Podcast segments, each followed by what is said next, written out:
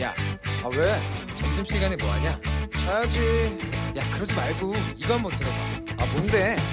지금 당장 라디오를 켜봐 나른한 오후 깨울 시사 토크쇼 모두가 즐길 수 있고 함께하는 시간 유쾌하고도 신나는 시사 토크쇼 오태훈의 시사본부. 네, KBS 제1라디오 오태훈의 시사본부 2부 시작하겠습니다. 이 시각 중요한 뉴스들 정리해드리겠습니다. 방금 뉴스 경향신문의 박순봉 기자와 함께합니다. 어서 오세요. 네, 반갑습니다. 예, 어제 여권 법사위원장 비롯해서 6개 상임위원장 선출을 했습니다. 통합당 주호영 원내대표가 항의를 했고 사의까지 표한 네. 상황이에요. 그리고 오전에 김종인 비대위원장이 갑자기 비대위를 소집했다고 하는데 어떻게 지금 되고 있습니까? 네, 지금 뭐 어제 법사위원장 등 임명한 것에 대해서 이후에 지금 여진이 계속되는 상황인데요. 일전에 이 대치전으로도 가고 있습니다. 어. 일단 민주당은 전날 법사위원장 선출한 것에 대해서 이 김태년 원내대표가 식물 국회로 가는 다리는 끊어졌다. 그러니까 일종의 승전보를 올린 상황이고 예. 그러면서 동시에 이 상임위원회 가동에 들어갔어요. 지금 통합당은 안 오고 있는 상태인데 이 민주당 몫의 상임위원장은 그 상임위원장인 곳은 그 상임위원장이 사회를 보고요. 예. 그다음에 상임위원장 선출 안 된 곳들도 있잖아요. 그렇죠. 런 데는 이 민주당 간사가 어. 대신해서 사회를 보면서 국회 상임위원회를 상임위원회를 전반적으로 다 가동을 시키는 그런 상황입니다. 예. 뭐 법사위, 외통위, 산자위, 행안위, 농해수위 이런 다섯 개 상임위가 오늘 시작이 됐습니다. 네. 이건 사실은 통합당을 굉장히 압박하는 상황이죠. 통합당은 지금 이 당장 법사위원장 뺏긴 것에 대해서 반발을 하고 있고 음. 이 상임위에 응하지 않고 있기 때문에 민주당에서는 통합당은 발목을 잡고 있다 이런 시그널을 보내기도 하는 거고요. 예. 이 통합당 상황은 좀 좋지가 않은데요. 주호영 원내대표가 어제 사의를 포함하면서 이 원내 지도부는 공백 상태를 맞았거든요. 그리고 어제 이 기자들한테 보통 다음 날 일정을 공지를 해줘요. 근데 일정 없음 이렇게 왔더라고요. 아, 그래요? 예, 오늘 일정 없음으로 왔었는데, 어. 근데 이제 연락도 안 된다면서요. 그쵸 연락도 안 되고 두문불출하는 상황인데 그런데 김종인 위원장은 연락이 됐던 모양입니다. 네. 오늘 오전 11시에 김종인 위원장이 긴급하게 원래 일정이 없었던 비상대책위원회를 소집을 했어요. 그래서 예. 여기에서 이 원내 상황을 좀 비대위가 나서서 수습을 하려고 하는데 그래서 이제 기자들이 물어보니까 이 주호영 원내대표가 사의를 표했는데 어떻게 되는 거냐 이렇게 음. 했더니 곧 돌아올 거다. 그리고 아. 자기 연락이 됐는데 네. 좀 며칠 쉬다가 오라고 했다 이렇게 얘기를 했습니다. 네. 오늘 오전에 통합당은 이 산발적으로 계속 반발을 했는데 이 지금 상임위에 이 국회의장이 통합당 의원들도 임의로 배정을 했거든요. 네. 그 의원들은 지금 자기들이 원하는 상임위도 아니고 통합당의 의지도 아니기 때문에 어. 받아들일 수 없다고 국회의장한테 항의도 했고 예. 그다음에 사임계도 제출을 했습니다. 통합당 오후에 중진 간담회도 할 거고 네. 어, 여러 가지 지금 대책 마련에 들어간 그런 상황입니다. 아, 그러니까 상임위원장 문제뿐 아니라 각 의원별로 어디서 일하게 될지에 대한 상임위 배분을 어제 발표가 났는데 네. 여기서 뭐 다른 당들은 어디로 가겠습니다라는 신청을 다 했고 통합당은 신청조차 안, 안, 안 했던 거죠. 그렇죠. 수용이 안 된 상황입니다. 어, 그럼 이건 다시 조정이 될 수 있겠군요. 향후에 조금 더이 음. 여야 간에 합의가 되면 다시 조정이 있을 수도 있을 것 같아요. 네. 앞서 김종인 비대위원장 발로 주호영 원내대표가 며칠 쉬고 나서 올 수도 있다. 뭐 이렇게 얘기를 좀 전해 주셨는데 네. 민주당은 오는 금요일입니다. 다시 지금 어, 여섯 개 상임위를 제외한 나머지 상임위를 배분을 할 것 같은데 네. 선출할 것 같은데 이건 어떻게 되는 겁니까? 일단은 지금 민주당이 말씀하신 대로 19일로 또 못을 박았어요. 네. 그러니까 저번에는 박병석 의장이 지난주 금요일에 3일의 시간을 줬던 거죠. 그래서 예. 어제 진행이 된 거고 민주당이 또 다시 어제 4일의 시간을 다시 준 겁니다. 이 협상 기간 내에 들어와야 된다 이렇게 얘기를 하는 건데 이 민주당 원내 관계자 얘기를 들어보면 만약에 금요일까지 안 되면 음. 18개 상임위 민주당이 다 가져갈 수 있다. 이런 식으로 얘기를 했어요. 네. 그러니까 이 어떻게든 이번 주 안에는 민주당은 상임위 구성을 끝내고 어, 계속 얘기해온 일하는 국회로 가겠다라는 겁니다. 그런데 지금 이 비대위가 나서서 회의를 시작하긴 했지만 비대위 면면을 보면요, 그 의원들이 거의 없어요. 다 뭐 청년, 예, 그렇죠. 예, 예, 예. 청년 외부 의원들이나 이런 상황이기 때문에 사실 의원들의 뜻을 모아서 하기는 좀 어렵거든요. 어. 그리고 말씀하신 대로 말씀드린 대로 그 주호영 원내대표도 지금 어찌됐든 사의를 표하고 뭐 쉬는 상황이든 돌아오기를 기다려야 되는 그런 상황이라서 지도부 자체가 없는 상황입니다. 음. 그리고 당내 의원들은 대부분이 법사위원장을 무조건 사수해야 된다라고 주장을 해왔거든요. 근데 네. 일단 뺏긴 상황이라서 바로 다시 또 금요일에 들어와라고 하는 그 요구에 응하기가 쉽지가 않아요. 그래서 지금 이번 주 금요일까지는 제가 보기에는 쉽지는 않을 것 같은데 다만 음. 지금 당내에서도 조금 소수 의견들이 점차 커지고 있습니다. 네. 그러니까 원내 투쟁을 하자라는 그런 말들이 나오기 시작하고 이 지금 워낙 코너에 밀렸고 사실은 수가 없거든요. 그렇기 때문에 이런 목소리가 점차 커지면은 이 협상이 될 가능성도 있을 걸로 보입니다. 알겠습니다. 박순봉 기자의 시각이었고 이 문제는 잠시 뒤 정치화투에서 어, 여야 의원과 함께 직접 좀 여쭤보고 의견 듣도록 하겠습니다. 어제 6.15 선언 20주년 맞아서 문재인 대통령 어, 메시지를 내놨습니다. 전해주시죠. 네. 이 좀 대화로 풀어가자라는 그런 메시지를 문 대통령이 내놨는데 네. 그런데 오늘도 북한의 도발은 계속됐습니다. 사실은 강도도 더 강해졌고요. 예. 이 북한 인민군 총참모부가 공개 보도 형식으로 입장문을 내놨는데 어떤 내용이냐면 비무장화된 지역에 다시 진출하고 네. 남쪽을 향해 삐라 그러니까 전단을 살포하겠다 이렇게 예고를 했습니다. 어. 이 총참모부가 언급한 비무장화된 지대라는 건요. 네. 이9.19 남북군사 합의 때 이 감시초소 시범 철수가 이뤄진 지역이거든요. 그래서 예. 서해 일대 군사분계선 지역을 말합니다. 음. 이 이번 총참모부가 입장문을 내놓은 것은 이 지난 13일에 김여정 노동당 제1부부장이 이런 얘기를 했었거든요. 이 남측을 향한 대적 행동의 행사권은 우리 군대 총참모부에 넘겨주겠다. 이렇게 밝힌 적이 있었는데 그 말에 대한 후속 조치가 이뤄지고 있는 겁니다. 네. 그리고 또 이 다른 북한의 매체를 통해서도 이 남한 비판을 계속 이어갔는데 북한의 노동신문에서는 우리 인문을 모- 인민을 모독한 죄값을 1100배로 받아낼 것이다. 그리고 특히 이 모순적이고 허무맹랑한 소리만 늘어놓던 청와대가 뒤늦게야 삐라살포에 대한 엄정 대처 방안이라는 걸 들고 나왔다. 음. 이건 궁여지책이다. 이렇게 평가절하했습니다. 네. 우리 민족끼리도 뭐라고 얘기를 했다면서요? 네, 이 문재인 대통령을 멍청이에 빗대서 음. 이 얘기를 했는데 독자 감상글 코너가 있는데 여기에 네. 문재인이 글로, 굴러 들어온 평화 번영의 복도 차버린 것은 여느 대통령들보다 훨씬 모자란 멍청이인 것을 증명해주는 사례다. 음. 이런 댓글을 노출을 시켰어요. 네, 알겠습니다. 북한의 어, 상당히 좀 적대적인 분위기를 좀 느낄 수 있는 내용들을 예 여기까지 듣도록 하겠습니다. 자 방금 뉴스 지금까지 경향신문의 박순봉 기자와 함께했습니다. 고맙습니다. 감사합니다.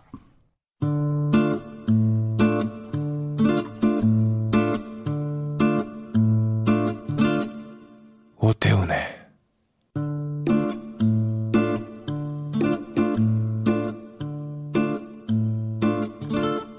시사본부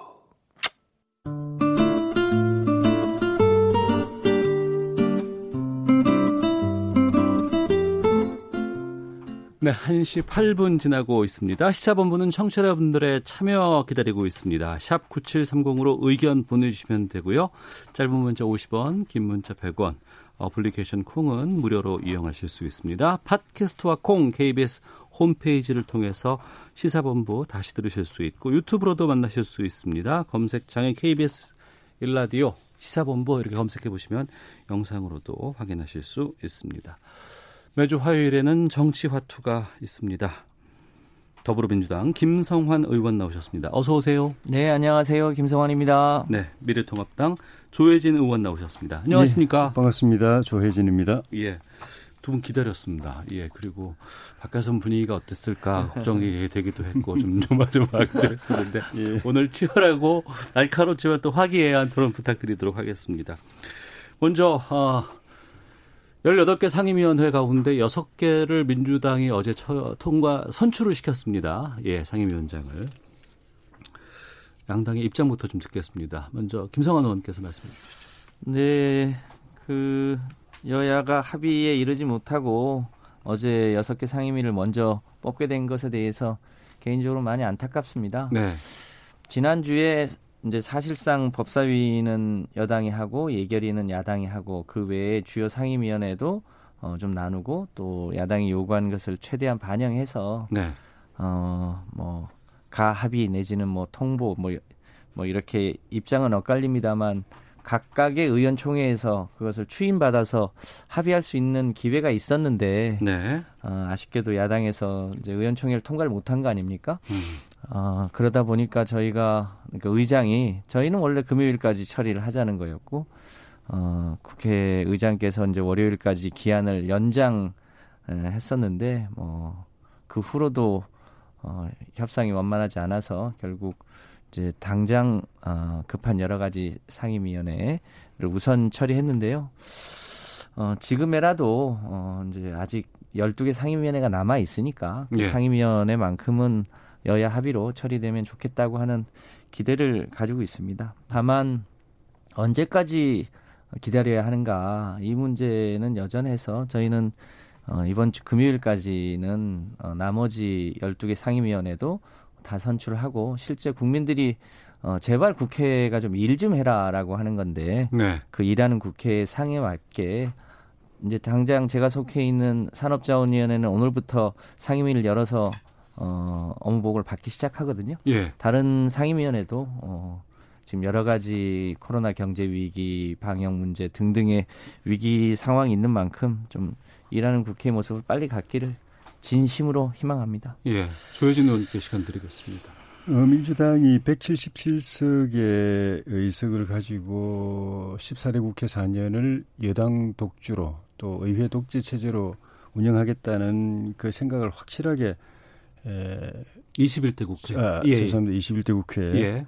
어, 그 하드웨어를 지금 이제 만들고 있는 중이고 어, 그 우려 많이 하셨잖아요. 이번 주 예, 중에 예.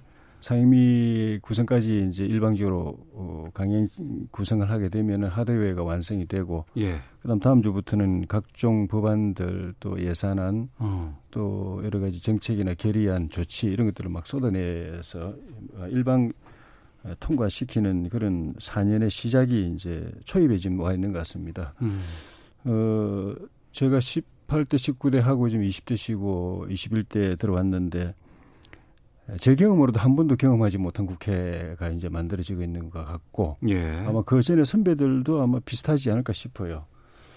그 어제인가 송영길 의원이 지금 북한 경제가 미국의 조지 플로이드처럼 숨을 쉴 수 없는 상황이다라고 비유를 했던데 지금 21대 국회가 야당이 숨을 쉴 수 없는 국회로 돼가고 있는 것 같습니다. 야당이 숨을 쉴 수 없는 국회다. 그러니까 예. 요즘 유행하는 말로 어, 여기가 어디지 나는 누구지 이런 말 있지 않습니까? 어.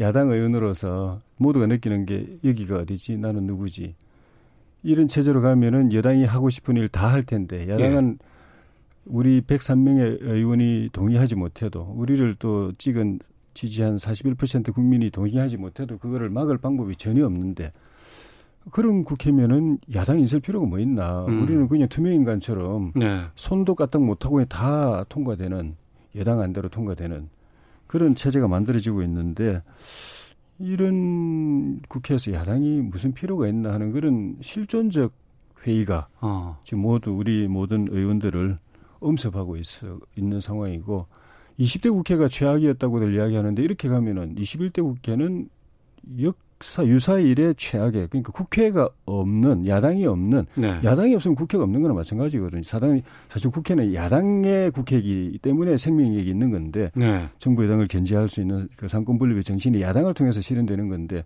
야당이 존재하지 않는 국회는 국회가 없는 거나 마찬가지죠. 어. 그래서 저희는 뭐 어느 상임위원장 주고받고 갖고 말고 이런 고민을 넘어서고 있다는 걸 갖다가 우리 국민들께서 이해를 해 주셨으면 좋겠습니다. 야당이 숨을 쉴 수조차 없다고 하시는데요. 그 국회는 야당을 위해서 존재하는 게 아니고요. 국회는 국민을 위해서 존재하지요.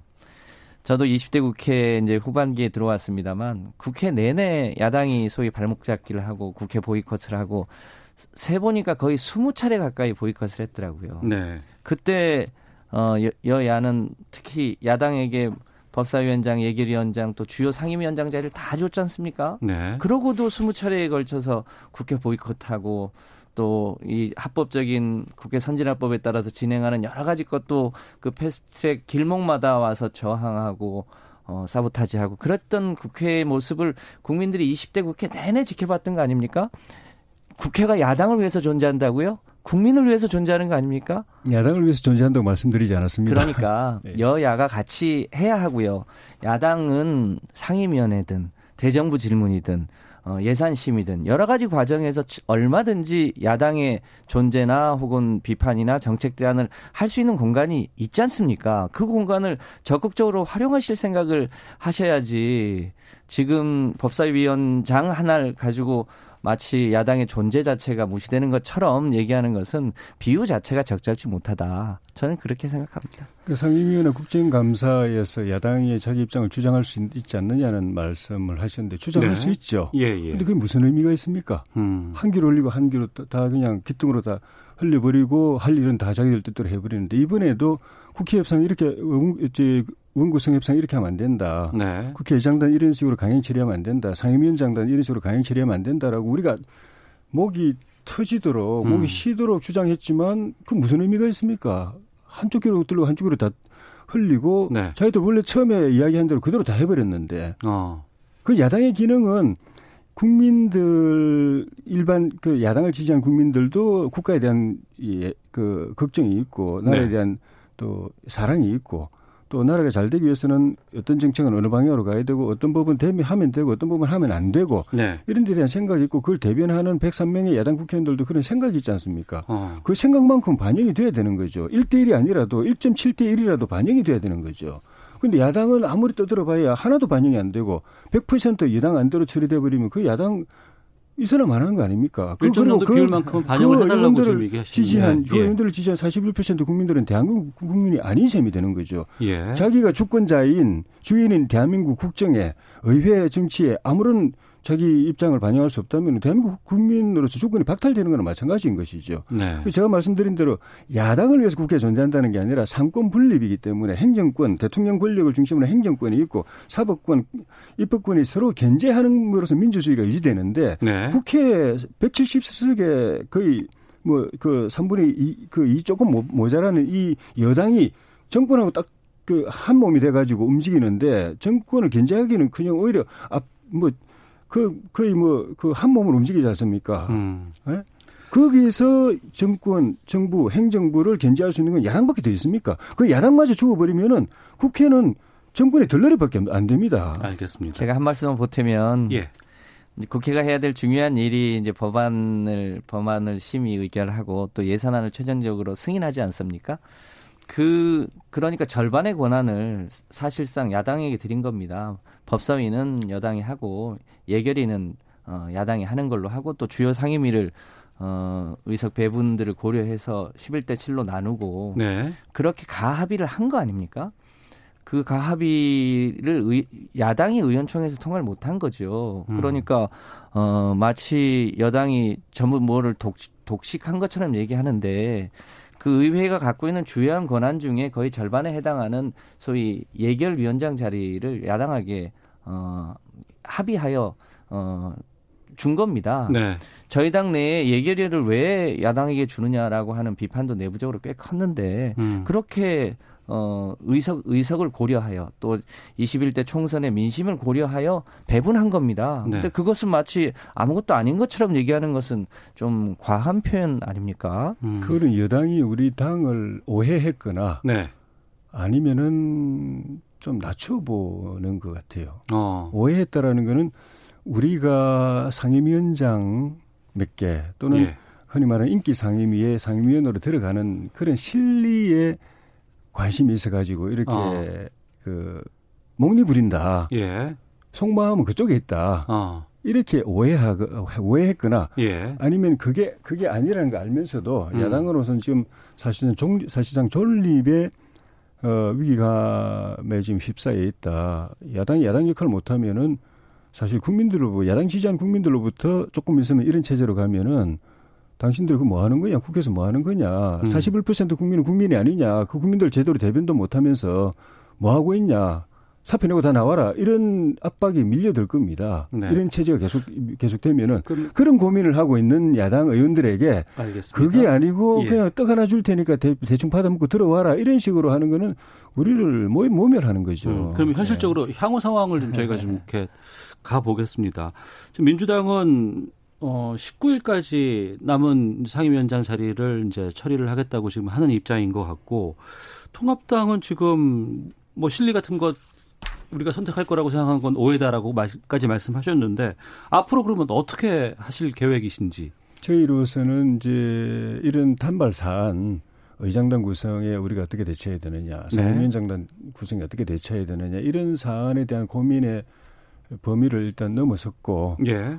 어, 이번 그 과정에서 그 여당이 아까 제가 초 모두에 말씀드린 것처럼 14대 국회, 19, 21대 국회 4년 전체를 여당 독주, 네. 의회 독재 체제로 국회 운영하겠다. 야당은 그냥 투명인간 취급하겠다. 없는 걸로 간주하겠다. 어. 우리가 하고 하고자 하는 걸 100% 거침없이 예. 걸리적거리는 거 다 치워버리고 하겠다는 걸 명확하게 밝혔기 때문에 예. 이 상황에서 그러면 우리는 계속 투명인간으로서 4년을 살아야 되나? 어. 있는 듯 없는 듯 살아야 되나? 그냥 좀비처럼 살아야 되나? 그 고민. 예.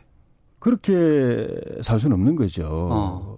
죽든지 예. 아니 확실하게 살아있는 모습을 보여드리든지 어. 그 4년에 우리 국회를 어떻게 야당으로서 살아갈 것인가에 대한 고민 예.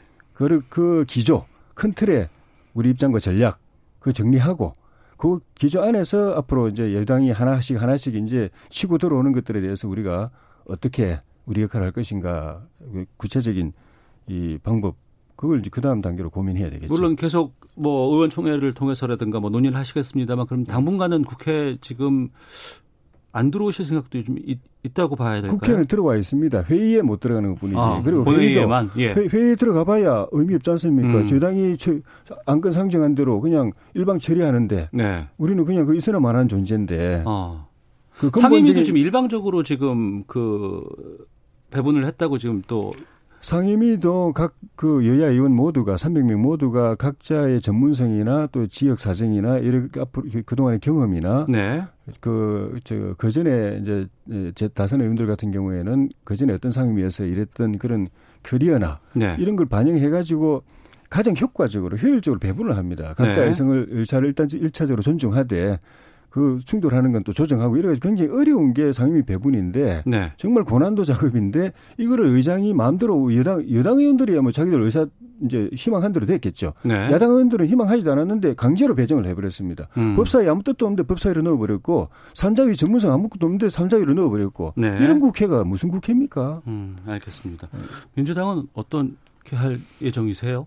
예, 그 야당이 법적 시한을 늦추면서까지 그러니까 국회의장이 기회를 줬음에도 불구하고 어, 법적으로 제출해야 될 각 상임위원회 의원 명단을 제출하지 않으면서 소위 버티기를 한 거죠. 또, 네. 또 다른 발목 잡기를 시작한 겁니다.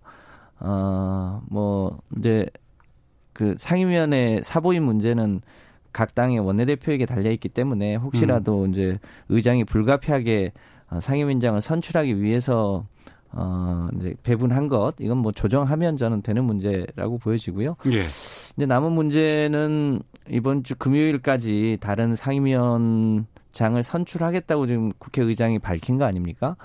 저는 아쉽지만 지금이라도 어 당초에 여야가 가합의한 내용들을 참고해서 야당이 이, 이 여야가 다시 이, 이 소위 협치 협의할 수 있도록 하면 좋겠다고 하는 생각입니다. 거듭 말씀드립니다만 국회는 법안과 예산을 다룹니다. 그 절반의 권한이 예결위원장한테 있는 거 아닙니까? 근데 마치 그것은 별것 아닌 것처럼 협의하시 얘기하시는데 어쨌든 저희는 이번 주까지는 어, 상임위원회가 완료돼서 어, 네. 일하는 국회의 모습을 빨리 갖추는 것이 어, 국민이 원하는 거다라고 생각을 합니다. 그래서 이번 주까지는 어떻게든 어, 어, 국회가 원만하게 구성될 수 있도록 노력할 예정입니다. 지금 당분간 야당에서는 이 참여를 할 지금 상황이 안 되시는 것 같은데 그렇게 되면 어떻게 계획하고 어, 있을까요? 정치는 생물이라 예. 어, 또 상황이 어떻게 변화할지 모르겠습니다만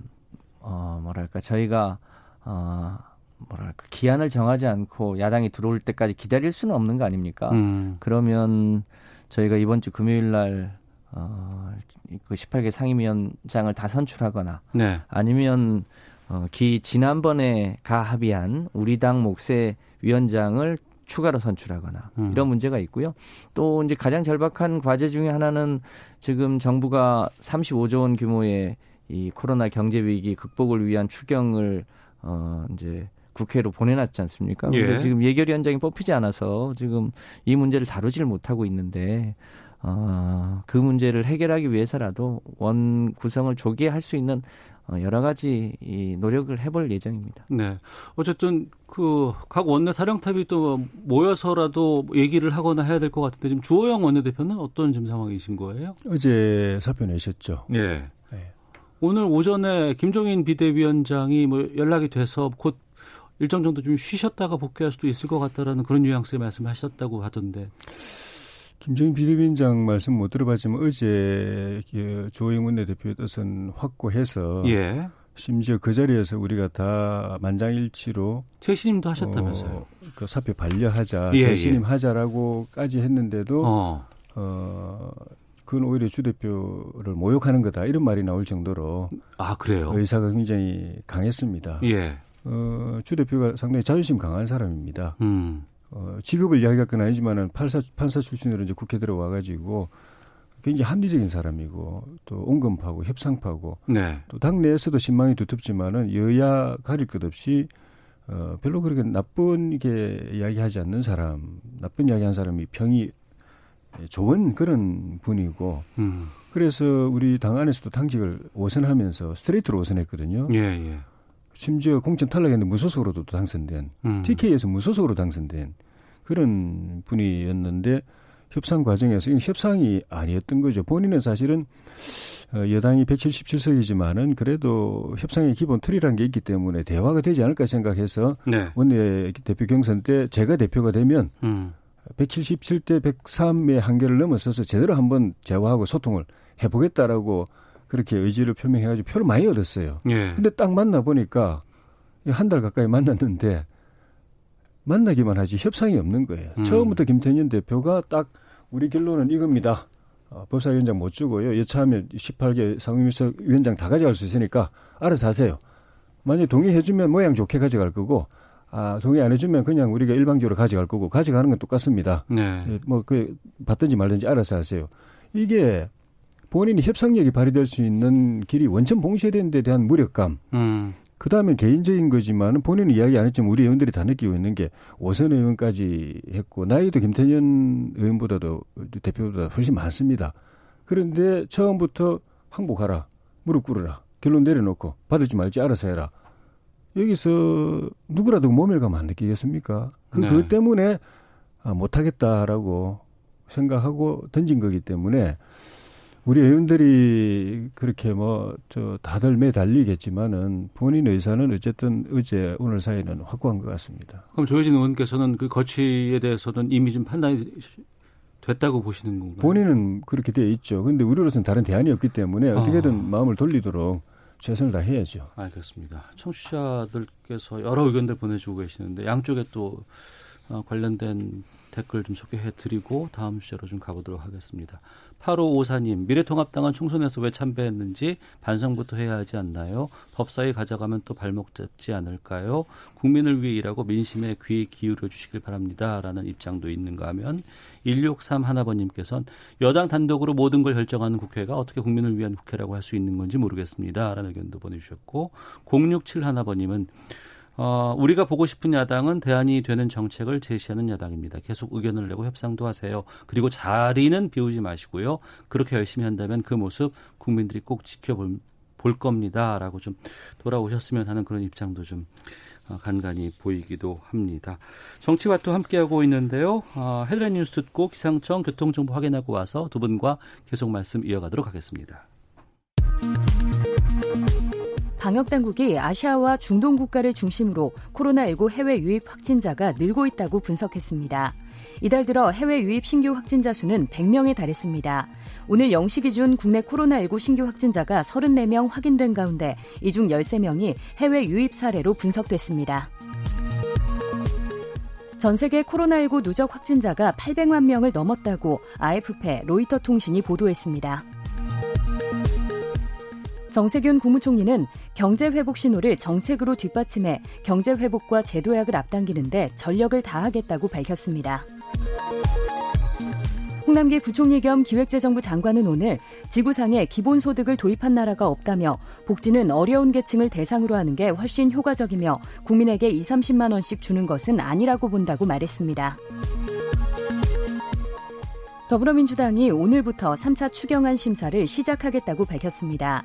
민주당은 6월 임시국회가 마무리되는 다음 달 4일 전 추경안을 처리하겠다는 방침입니다. 지금까지 라디오 정보센터 조진주였습니다. 이어서 기상청의 송소진 씨입니다. 미세먼지와 날씨 정보입니다. 지금 경기 중부 지역에는 오존 주의보가 내려져 있습니다. 볕이 강한 날에 오존 농도가 더 높아지고 오존은 호흡기와 눈에 해롭습니다. 오늘 전국이 대체로 맑아서 대부분 지방에서 오존 농도가 나쁨까지 오를 전망입니다. 또 지금 초미세먼지 농도가 수도권과 충남, 전북 지역을 중심으로 나쁨으로 나타나는 곳이 있습니다. 서쪽 지역은 오후 한때 이렇게 공기가 다소 탁한 곳이 있겠고요. 동쪽 지역은 종일 보통에서 좋음을 유지하겠습니다. 한편 오늘 낮 기온은 서울과 광주가 30도, 대구 31도까지 오르겠고요. 강원 영서 남부와 경북 북부 내륙에는 한때 소나기가 내릴 전망입니다. 현재 서울의 기온은 28.8도입니다. 미세먼지와 날씨 정보였습니다. 이어서 이 시각 교통 상황을 KBS 교통정보센터 김한나 씨가 전해드립니다. 네, 현재 작업으로 막히는 곳 위주로 살펴드릴 텐데요. 먼저 경부고속도로 부산 쪽은 죽전 부근에서 수원 쪽으로 5차로에서 가드레일 보수 작업을 하고 있습니다. 부근으로 밀리고 있고요. 서해안 고속도로 목포 쪽은 서해대교 부근 3차로에서 하는 작업으로 서평택 나들목부터 4km 지나기가 어렵습니다. 청주 영덕고속도로 영덕 쪽으로는 내서 1터널 일대 2km가 작업 때문이고요. 서울 양양간 고속도로 양양 방향으로 인제 터널 부근도 작업으로 막히고 있습니다. 서울 시내에서는 올림픽대로 잠실 쪽으로 영동대교 부근에서 작업을 하는 가운데 동작대교부터 밀리고 있고요. 반대 공항 쪽에서는 안전 점검 때문입니다. 반포대교에서 한강대교 쪽으로 정체되고 있습니다. KBS 교통정보센터였습니다.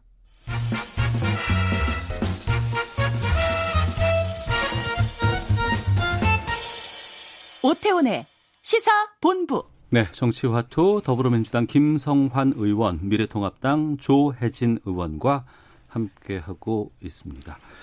어제가 6.15 남북 공동선언 20주년 되는 날이었습니다. 뭐 여러 가지 행사들도 좀 계획했었고 어 20주년 좀 뜻깊게 보내려고 했습니다만 지금은 남북 관계 상황 상당히 좀 걱정입니다. 심상치도 않고 긴장 국면까지도 좀 조성되고 있는 상황입니다. 그런 상황에서 어, 어제 문재인 대통령의 메시지가 나왔습니다. 먼저 지금의 상황들 또 현재 그 문재인 대통령 메시지 어떻게 들으셨는지 김성환 의원께서 먼저 말씀해 주시죠. 예, 대통령께서 6.15 남북 정상선언 20주년을 맞아서 요즘 이제 남북 관계가 약간 긴장 상태로 가고 있잖아요. 그 그것을 이제 애둘러서 구불구불 흐르더라도 끝내 강물은 바다로 간, 갈 거다. 네. 우리가 아, 궁극적으로는 이제 예, 평화 통일로 통일의 길로 가야 될 거 아니냐는 메시지를 낸 건데 여전히 이제 북 측은 이제 일종의 금강산 개성 쪽에 어, 그 비무장 지역에 이제 군을 이제 뒤로 물렸 물렸잖아요. 네, 네. 어 근데 그걸 다시 이제 앞으로 당기겠다. 뭐 음. 대남 전단 비라를 살포하겠다 이런 일종의 어, 위협을 한 거죠. 그 뭐 긴장이 좀 높아져 가고 있는 게 사실인데 어, 여전히 이제 희망적인 것은 여전히 남북 정상 간에는 그 신뢰가 금이 가는 것까지는 아직 안 간 것 이런 게 어, 희망이라고 보여지고요. 근데 북한 부분을 잘 알고 계신 분들은 북한이 그동안 늘 써왔던 일종의 벼랑 끝 전술로 다시 가는 거 아니냐. 네. 그 그동안 어, 남북 합의가 있었고 그 음. 그 합의가 잘 지켜지지 않은 것에 대한 섭섭함 그리고 어, 어떤 내용인지 모르겠지만 이제 그 남측의 시민단체가 보낸 삐라 안에 북측을 굉장히 자극한 여러 가지 내용들 등이 이제 겹쳐서 생긴 문제들인 것 같은데 네. 어, 그럼에도 불구하고 우리가 포기할 수 없는 게 일종의 어, 남북이 전쟁이 아니라 평화적 방식으로 어, 궁극적으로는 이제 어, 교류와 협력을 통해서 통일의 길로 가야 되는 그 흐름에는 변화가 없기 때문에 네. 이 고비도 좀 슬기롭게 잘 넘어가 봐야 되는 건 아닌가 그렇게 음. 생각을 하고 있습니다. 조혜진 의원께서는 어떻게 보고 계십니까? 김대중 정부 때 시작돼서 노무현 정부 또 문재인 정부까지 이어져 온 햇볕 정책의 에, 에, 실효성이 거의 한계점에 이르는 것 아닌가. 어.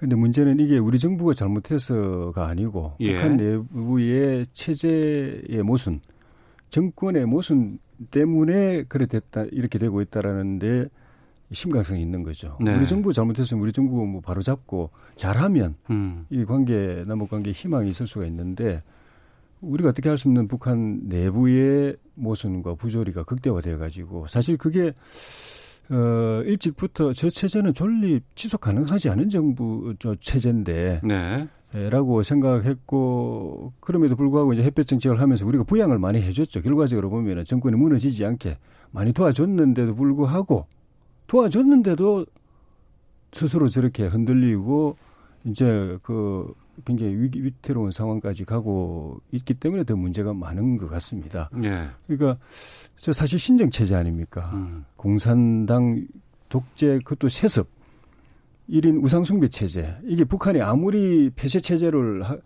예, 구축하고 외부하고 소통을 막고 주민 인민들을 눈과 귀를 막고 하더라도 이게 네. 전 세계가 이게 네트워크가 되는 세상에서는 그것도 한계가 있는 거거든요. 어느 음. 틈인가 틈이 들어가고 소식이 들어가고 뉴스가 들어가고 인식이 들어가고 하기 때문에 북 우리 체제가 썩그런 조제, 좋은 체제가 아니라는 자각이 안 일어날 수가 없고 그 다음에 네. 자기들보다 훨씬 잘 사는 나라들한테는 비교가 안, 안 생길 수가 없고 그런 상황에서 북한 정권 유지하기 흔들리는 걸 유지하기 위해서 핵을 만들었는데 음. 핵 때문에 경제 제재가 왔지 않습니까? 거기다 코로나까지 오죠. 예. 그 핵은 정신 승리는 주지만은 배고픈 건 못 달래주지 않습니까? 그 인민들이 더 다급한 거는 경제인데 음. 핵 때문에 경제가 오히려 힘들어지고 그게 정권을 타격하는 그런 상황으로 가고 있는데 이거는 그러니까 이제 더 이상 어떻게 할 수가 없어가지고 일단은 뭐 이렇게 잡아야 되니까 긴장 조성하고 대회 바깥에 희생양 만들어 가지고 적을 만들어서 인위로 적을 인위적으로 적을 만들어 가지고 그 주민들의 분노와 실 저기 저 그걸 그쪽으로 다 돌리고 문재인 제- 대통령한테 돌리고 남한 정부한테 돌리고 미국한테 돌리고 네. 이런 식으로 하는 게 긴급 처방을 하고 있는데 이게 언제까지 가능할는지 어. 저는 이제 더 이거 그걸로도 안 되니까 이제 군사 도발까지 할 태세 아닙니까? 예. 군사 대- 도발 굉장히 위험한 불장난인데 그걸로 북한 내부가 단속이 될는지 그 그게 또 우리의 대응 여부에 따라서는 다른 변수가 생길 수도 있기 때문에 알겠습니다. 그런 일이 없도록 예방해야 되고 그런 일이 있으면 적극 조치해서 우리 국민들 불, 불안하지 않도록 해줘야 되고 음. 어, 우리 정부도 굉장히 지금 어려운 국면으로 들어가고 있는 것 같습니다. 그러니까 예방 말씀해 주셨고 조치 말씀해 주셨는데 정부는 정부대로의 어떤 입장이 있을 것이고 또 취해야 될 뭐 조치들이 있겠죠 대책들이 있, 을것 같습니다. 하지만 특히 북한 문제를 바라보는 여야의 시각은 좀 다른 것 같은 느낌이 들고요. 국회 차원에서는 어떤 일들을 하는 것이 바람직할지 하나씩 여쭙고 다음 주제로 가보도록 하겠습니다. 김성환 의원님. 예, 그 이제 북한이 이렇게 하는 것에는 이제 여러 가지 이유가 있을 수 있는데 그 이제 4.17 이제 판문점 선언 그 남북이 이제 극적으로 합의를 한 거 아닙니까? 네. 근데 그 비준안을 당시 미래통합당 전신이 반대를 해가지고 음. 어. 이 판문점 비준 선언을 못했죠. 네. 그 여러 가지 후속 조치를 그때 못한 게 있고요. 그 무렵에 이제 북미 정상회담을 어, 성사되면서 북미 정상회담이 잘 진행되면 음. 자연스럽게 이제 남북한이 해야 될 일을 하면 되겠다 싶었는데 북미 정상회담이 잘 진행이 안 되면서 남북 간의 그러니까 현행 유엔 제재 범위 이내에서라도 할 수 있는 여러 가지 것들이 있는데 그 일을 이제 진전을 못 시킨 게 이 현재 상황의 주요한 요인이 되어버린 거죠. 네. 이제 특히 이제 금강산 관광이라든가 어 이제 개성공단 재개라든가 여러 가지 것을 어, 남북이 합의해서 진행할 수 있는 내용들도 국제 관계 약학 관계를 너무 고려하다 보니까 진전을 못 시켰던 것들이 있는데 네. 그런 부분에 대해서 하나씩 어, 그러니까 북미 간에 풀어야 될 것들 어, 유엔 차원에서 풀어야 될 것은 그 차원에 맡기더라도 남북 간의 어, 긴장을 완화하고 교류를 활성화해서 이 평화적 통일의 기반을 다지는 일만큼은 우선적으로 할 필요가 있겠다라고 네. 해서 일종의 남북 한의 이 이제 전쟁과 대결을 줄이기 위한 어, 종전 선언을 빨리 하자고 하는 거라든가 어. 4.27 판문점 선언에서 했던 여러 가지 내용들을 합의하기 위해서 어, 이4.27 판문점 선언에 대한 국회 비준을 한다거나 그 세부적인 내용에 있는 어 이제 비라 같은 걸 못 부리게 한다거나 네. 그런 일들은 어 차분히 해 가면서 음. 어 북한의 여러 가지 이제 뭐랄까요? 어 여러 가지 갈등을 어 유발하는 요인들을 줄여 나가면서 궁극적으로 평화 통일의 길로 한 발짝씩 더 가야 되는 거 아닌가? 국회가 그런 차원에서 어 역할이 많이 있다고 생각합니다. 네. 조진 의원님. 판문점 선언 비준은 이미 지금은 실효 단계라고 봅니다. 어. 그러니까 그, 그 판문점 선언 내용 안에 아예 그 시기를 못 박아놓은 것도 있습니다. 2018년에 뭘 한다 이런 거는 이미 시- 시간적으로 지났고 예. 그 다음에 전제 조건의 충족이 그 우리 정부가 하고 싶어도 비준이 없어서 국회 비준이 없어서 못한 게 아니라 합의를 지키려고 노력을 했는데 전제 조건이 그 안에 있는 선언 음. 안에 전제 조건이 충족이 안 돼서 못한 게 대부분이거든요. 전제 예. 조건은 남 남북한의 한반도의 완전한 비핵화 음. 하겠다고 해놓고 그걸 전제로 해서 제재도 완화하고 뭐 한중미 또 한중미 북 아니 그, 하- 그 그러니까 삼자 정상회담, 사자 정상회담도 하고 철도 뭐그 그 인프라 이런 것도 깔고 여러 사업을 제시를 했는데 그거는 전제가 비핵화의 진전이었거든요. 예. 그 진전 안 되니까 대북 제재 안 풀리죠. 음. 안 풀리니까 우리가 못 하는 거 아닙니까? 근데 북한은 그냥 우리한테 기대한 게 당신들이 중재해가지고 좀 제재 좀 풀어달라. 미국을 설득하든 유엔을 설득하든 유럽을 설득하든 해가지고 해달라 했는데 우리가 설득할 수 있는 범위 밖의 일이고 네. 그다음 북한이 최근에도 그런 이야기를 얼핏 얼핏 던지는 게 아 그냥 그런 거 무시하고 당신들이 그냥 알아서 그냥 우리한테 그냥 지원해줘 이 이야기인데 그러다가 우리가 제재를 받게 됩니다. 어. 우리가 폭망하게 됩니다. 예. 이게 더 가능하지 않은 거죠. 그러니까 지금 그, 그 판문점 선언 이후에도 사실 북한은 그 선언 빨리 비준해달라고 그렇게 독촉하지 않았었습니다. 그저께 뭐 저기 대북 전단 이야기도 처음에는 그 때문에 그런가 해서 우리가 바로 정부가 조치하겠다고 그랬는데도 아랑곳하지 않고 그거 치워라 그러고 자기들이 오히려 전단 뿌리겠다고 하는 상황이기 때문에 음. 그거는 핑계거릴 뿐이고 아까 말씀드린 내부의 위기 상황이 고조되고 있어서 어쨌든 외부의 긴장 상황을 만들어내야 되고 적을 만들어내야 되고 그 새로운 이슈를 만들어내야 된다는 그 자기들의 필요성 때문에 하는 것이기 때문에 네. 우리가 대북 전단을 제재하든 뭐 판문점 선언을 비준하든 그거는 이 사태를 막을 수 있는 상황이 아니다. 그런 점에 이 좀 사태의 심각성이 있다는 생각이 듭니다. 어. 어, 여기에서도 좀 국회에서 좀 합의를 이루어내기가 좀 쉽지 않아 보이는데요. 지혜를 모아봐야죠. 네, 그렇다고 과거 어, 이명박 박근혜 시절처럼 다시 다시 그렇게 남북 관계를 어, 일부러 더 긴장시키는 쪽으로 갈 수는 없는 거 아니겠습니까? 음, 알겠습니다. 당내 상황 하나씩만 좀 여쭤보고 마무리하도록 하겠습니다. 지금 민주당은 8월 전당대회 앞두고 있지 않습니까? 네. 어, 글쎄요. 지금 이낙연 의원, 김부겸 전 의원이 지금 출마를 준비 중인 것으로 알고 있고, 근데 거기에 뭐 다른 분들께서도 합류하시는 것 같기도 하고 대권과 당권을 좀 분리해야 되겠다 뭐 이런 얘기도 나온다고. 아 이걸 빨리 그 어, 규정을 바꿔야 되겠다는 얘기도 나오는데 어떤 상황입니까? 지금 이해찬 당대표 체제 하에서는 그 기존의 룰이 이 그대로 예측 가능하게 가는 게 맞겠다. 네. 그래서 그 범위 내에서 어 당권에 도전하실 분또 어, 대권에 도전하실 분이 그 룰 그대로 가자는 거고요. 예. 이, 이, 이 개인의 유불리 때문에 당원 당규를 개정하는 일은 없, 없을 겁니다. 아 그래요? 네. 어. 그 그러니까 자- 해석이 약간 애매모호한 대목을 어 뭐랄까 투명하게 하는 건 있어도 룰 자체를 바꿀 생각은 없는 거고요. 예. 그 가운데 어 이제 8월 전당대회에 이제 출마하실 분들이 정해지실 텐데 이제 관건은 이낙연 총리 전 총리가 이제 출마를 할 거냐의 문제죠. 유력한 대권 후보인데 당권 이제 이당 대표가 되면 대략 한 7개월 후에 다시 어, 당 대표를 내려내야 되는 문제가 있어서 이제 생긴 문제 아니겠습니까? 예. 네. 대체로 좀 무리한 거 아니냐 이런 의견이 한편으로는 있고요. 또 음. 한편으로는 총리로서 국민적 지지를 얻긴 얻었는데 네. 이또 어, 뭐랄까요?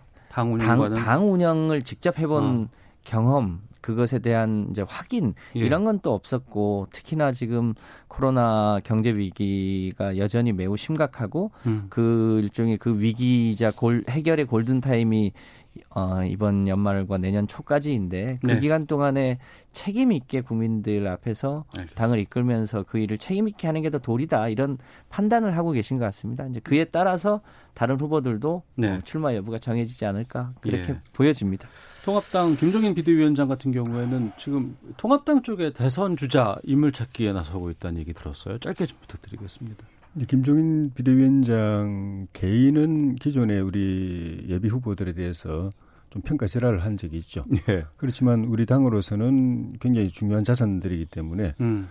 그분들이 열심히 뛰어주셔야 되겠고 그런데 이제 그분들만 가지고는 필요 조건이 되는데 충분 조건이 안 되기 때문에 네. 새로운 인물들, 잠신한 인물들, 다크호스들을 이제 많이 발굴해야 되고 어. 김종인 대표가 그 역할을 좀 해줬으면 좋겠고 예.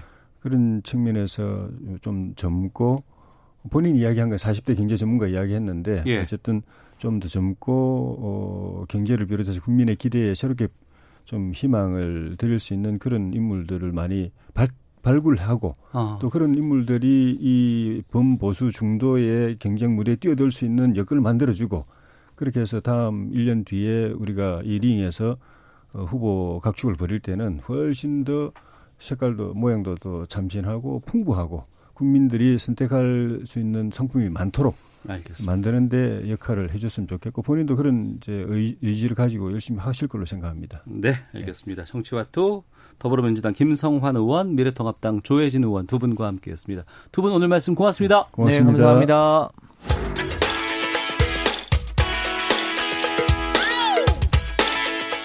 오태훈의 시사본부는 여러분의 소중한 의견을 기다립니다. 짧은 문자 50원, 긴 문자 100원의 정보 이용료가 되는 샵 9730, 우물정 9730번으로 문자 보내주십시오. KBS 라디오 앱 콩은 무료입니다. KBS 라디오 오태훈의 시사본부. 지금 여러분은 대한민국 라디오 유일의 점심 시사 프로그램을 듣고 계십니다. 자동차의 모든 것을 살펴보는 시간입니다. 권용주의 차차차 오토타임즈 권용주 편집위원과 함께합니다. 어서 오세요. 네, 안녕하세요. 예. 오늘 화물차 관련해서 좀 여러 가지 좀 집중해서 좀 살펴보도록 하겠습니다. 네네. 우선 먼저 유가 보조금 부정 수급에 대한 행정 처분이 다음 달부터 강화된다고요? 그 유가 보조금에 대해서는 뭐 잘 아시죠? 뭐 그러니까 이 화물차 운전하시는 분들은 잘 아실 겁니다. 예. 그 참고로 이제 2000년 초반에 어, 정부가 에너지 세제 개편을 합니다. 네. 어, 휘발유와 경유와 LPG의 세율을 조정을 하죠. 경유가 많이 쌌다가 많이 올라갔잖아요. 그렇죠. 금액이. 예. 그때 이제 올라간 금액만큼 보전해 주는 게 유가 보조금 제도고 그러니까 일반 승용차 운전하시는 분들에게는 제- 해당이 안 해당이 안 되고 되고 요. 예. 사업용으로 하신다거나 그렇죠. 아니면은 뭐 농업용으로 쓰신다거나 이런 분들에 대해서 보조금을 지급하는 거 아니에요? 그렇죠. 예. 그래서 이제 그때 많이 올라갔고 그다음에 2005년도에 2차 에너지 세제 개편 때도 이제 경유의 세금이 꽤 올랐죠. 네. 그 보조금을 정부가 지원해 주는 겁니다. 그러니까 쓴 만큼 일정 부분 비율을 예. 지원해 준 겁니까? 근데 뭐 무한정 주는 건 아니고요. 예. 어, 정해져 있어요. 예를 들어서 뭐 5톤 정도면 뭐 1,547리터, 뭐 10톤은 2,700리터 뭐 이렇게 정해져 있고요. 네. 그런데 이제 이런 유가 보조금을 지금 쭉 주고 있는데 어, 이걸 부정 수급하는 분들이 꽤 있어요. 부정 수급이라고 하면 하면 안 되는 것 같은데. 그렇죠. 이거는 이제 사업을 하는 동안에만 받을 수 있지 않습니까? 네. 그런데 이제 정부가 보니까 휴업이나 폐업을 해놓고도 계속 아. 받는 일이 벌어지고 있다라는 겁니다. 예. 그래서 이제 국토부가 이번에 제도를 좀 바꿔서 음. 부가가치세법 제8조에 따라서 실제로 사업하고 있는 사람이 어, 보조금을 수령해야 된다라는 네. 규정을 넣었어요. 그럼 이제 어, 이 화물차주가 사업을 하고 있는지 안 하고 있는지를 알 수가 없지 않습니까? 그거 확인이 안 되나요? 그래서 그거를 이제 국세청하고 연동을 하는 거죠. 아, 예. 국세청이 우리 보통 사업자 등록증 다 확인이 되지 않습니까? 네. 그래서 국세청에서 온라인으로 자료를 받겠다는 건데 그동안은 국세청이 국토부에다 이 자료를 넘겨줄 근거가 없었다는 거예요. 어. 그래서 근거를 만들었다 해서 앞으로 이 유가 보조금 지급을 어, 부정수급을 좀 차단하겠다라는 제도를 시행을 하기로 했습니다. 네. 무시하고 받으면 뭐 처벌 같은 것도 있습니까? 어, 유가 보조금을 부정 수급했다. 예. 아, 화물차주는 행정처분을 받는데 기존에는 이제 적발 횟수에서 위반 횟수로 바꿨습니다. 네. 아, 무슨 얘기냐? 상습 위반 행위가 적발되면 보조금 지급 정지 처분이 가능하고요. 한번안 준다는 거죠. 음. 그래서 한 번 위반하면 6개월 동안 안 주겠다. 두 번째는 1년 동안 안 주겠다. 네. 하고요. 그리고 이제 이게 누군가 기름을 넣어줘야 돼요. 그렇 이게 부정수급이라는 넣어주겠죠. 걸 아는 사람이 있어야 될 거 아니에요. 어. 그 지유소가 안다는 거죠. 예. 그 지유소 사장님도 어허 공범이네 라고 하면 유료 구매 카드 거래 정지 기간을 대폭 확대하는데 기존에 이제 한 번 걸렸다고 치면 네. 6개월 동안 거래를 못 하게 만들었거든요. 두 네. 번이면 1년인데 이제는 이제 한 번 위반하면 어. 3년. 아 그래요. 네.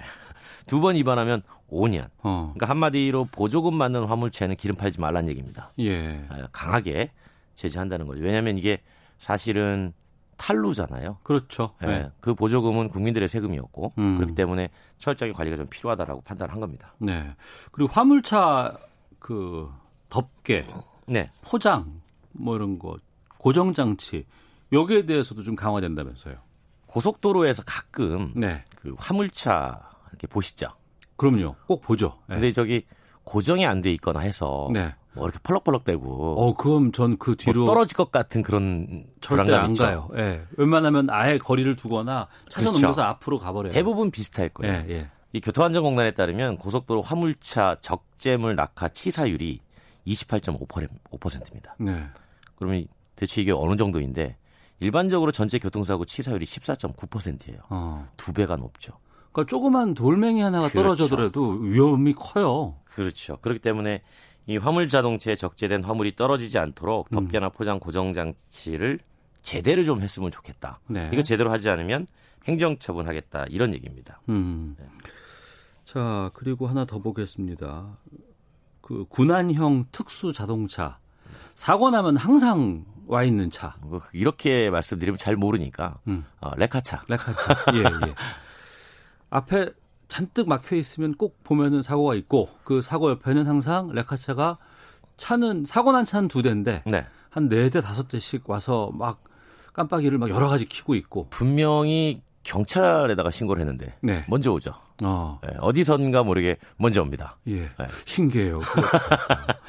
그런데 이제 보통 사고가 나고 뒤에 차가 정체가 되면 네. 이제 사고 당사자들은 당황스럽죠. 당황스럽기 때문에 예. 아, 나 때문에 차가 많이 밀리나? 어. 어, 또 나 때문에 지금 뭐 근데 내가 이걸 바로 옮겨도 되는 건지 그렇죠. 그리고 네. 이걸 경찰에다가 신고를 해야 되는 게 맞는 건지 아니면 누구한테 전화를 해야 될지 이런 당황함을 이용해서 예. 그 레카 하시는 분들이 아 지금 빨리 차를 옮기셔야죠. 뭐 갓길 정도라도 빼놓으셔야 이게 어. 소통이 될 거 아닙니까라고 얘기를 하죠. 예, 예. 그런데 이제 급한 마음 이걸 그럼 좀 옮겨주세요. 가까우니까 이제 얼마 안 될 줄 알고 어. 올- 옮겨주세요라고 하는데 그런데 이제 딱 걸면 예. 이제 잘 안 풀어주죠. 안 풀어준다고요? 네, 이 얘기는 뭐냐면 제가 나- 자기가 아는 자동차 정비점에 가서 수리를 받도록 유도를 합니다. 아 차주가 난 거기 가기 싫다 그러면 어떻게 그렇죠. 그럼 차를 내려줘야 되죠. 예. 근데 그때 조금 견인했잖아요. 예. 그걸 비싸게 불러요. 그래도 됩니까? 안 되죠.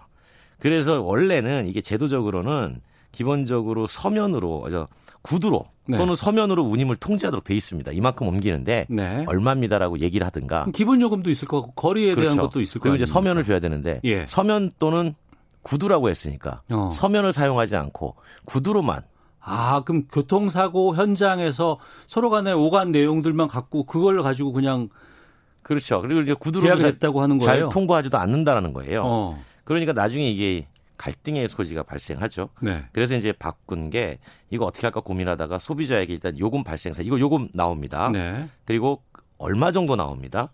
그리고 이것을 서면으로 음. 자 긴급 제가 군환하는데 동의하시겠습니까? 네. 라는 걸 종이로 하라는 거예요. 어. 그래야 이게 나중에 근거가 되니까. 근거가 되고 논란이 발생했을 때 법적 증거가 될 수 있지 않습니까? 네. 이렇게 제도를 바꾼다는 거고요. 그래서 이 이걸 위반한다 그러면은 어, 레카차 위반했을 경우에는 운행정지 10일 행정처분을 부과하겠다는 겁니다. 근데 이 행정처분 10일이 적은 것 같지만 음. 그 사고차를 군안에서 생업을 하시는 분들 입장에서 보면 네. 열흘이면 대단히 큰 어, 타격이에요. 그래요. 예, 그래서 반드시 이제 앞으로 그 군안을 당하시는 분들도 예. 어, 서면을 제시하지 않으면 음. 어, 피해를 볼 수 있다. 응하지 않아도 된다. 어. 어, 이 피해를 볼 수 있다는 생각도 한번 해볼 수 있다라는 겁니다. 그럼 사고가 발생을 했어요. 네, 내 차가 운행이 안 돼요. 네, 그것도 도로에서 네. 고속도로나 네. 아니면 뭐 자동차 전용 도로나 네. 어떻게 해야 되는 거예요? 아, 일단은 신고를 해야 되겠죠. 예. 어, 만약에 이제 피해자가 발생했거나 긴급 사태일 경우에는 당연히 뭐 119에 음. 신고를 하게 될 거고요. 예. 그러면 이제 어, 거기에 따라 가지고 조치를 하면 되고요. 또 보험사에도 어. 얘기를 해줘야 되고요. 아, 내가 가입해 있는 보험사에 연락해서 그렇죠. 지금 사고가 났습니다. 그렇죠. 이렇게 하면 네, 되고. 그다음에 필요하면 경찰에도 연락을 하면 되고요. 예.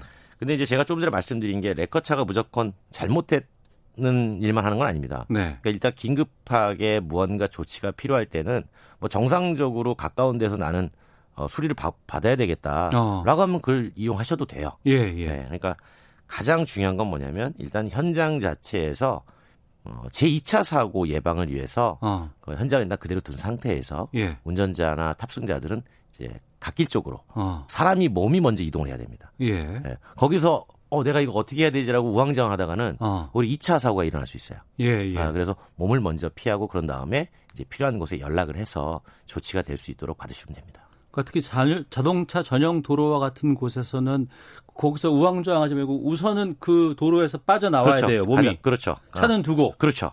어. 네. 그런 다음에 전화로 다 얘기가 되니까 예, 예. 네, 그렇게 조치를 하시면 됩니다. 왜냐하면 그런 상황에서 만약에 미처 저 앞에 사고의 자- 현장을 보지 못하고 음. 어, 고속으로 와서 추돌할 경우에는 네. 그 옆에 있는 피해자가 또다시 피해를 입을 수가 있는 가능성이 높아집니다. 그래서 2차 사고 예방을 위해서는 일단 무조건 사람이 몸부터 피하라. 삼각대는 갖다 놔야 되는 거 아닌가요? 당연히 갖다 놓을 수 있으면 어. 네, 그런 조치를 다 할 수 있으면 하고요. 만약에 그런 조치까지 할 수 있는 몸에 불편함이 느껴진다면 네. 일단 하지 않더라도 급하게 몸부터 피하자. 알겠습니다. 오토타임즈 권용주 편집위원과 함께했습니다. 고맙습니다. 감사합니다. 시사본부 마치겠습니다. 안녕히 계십시오.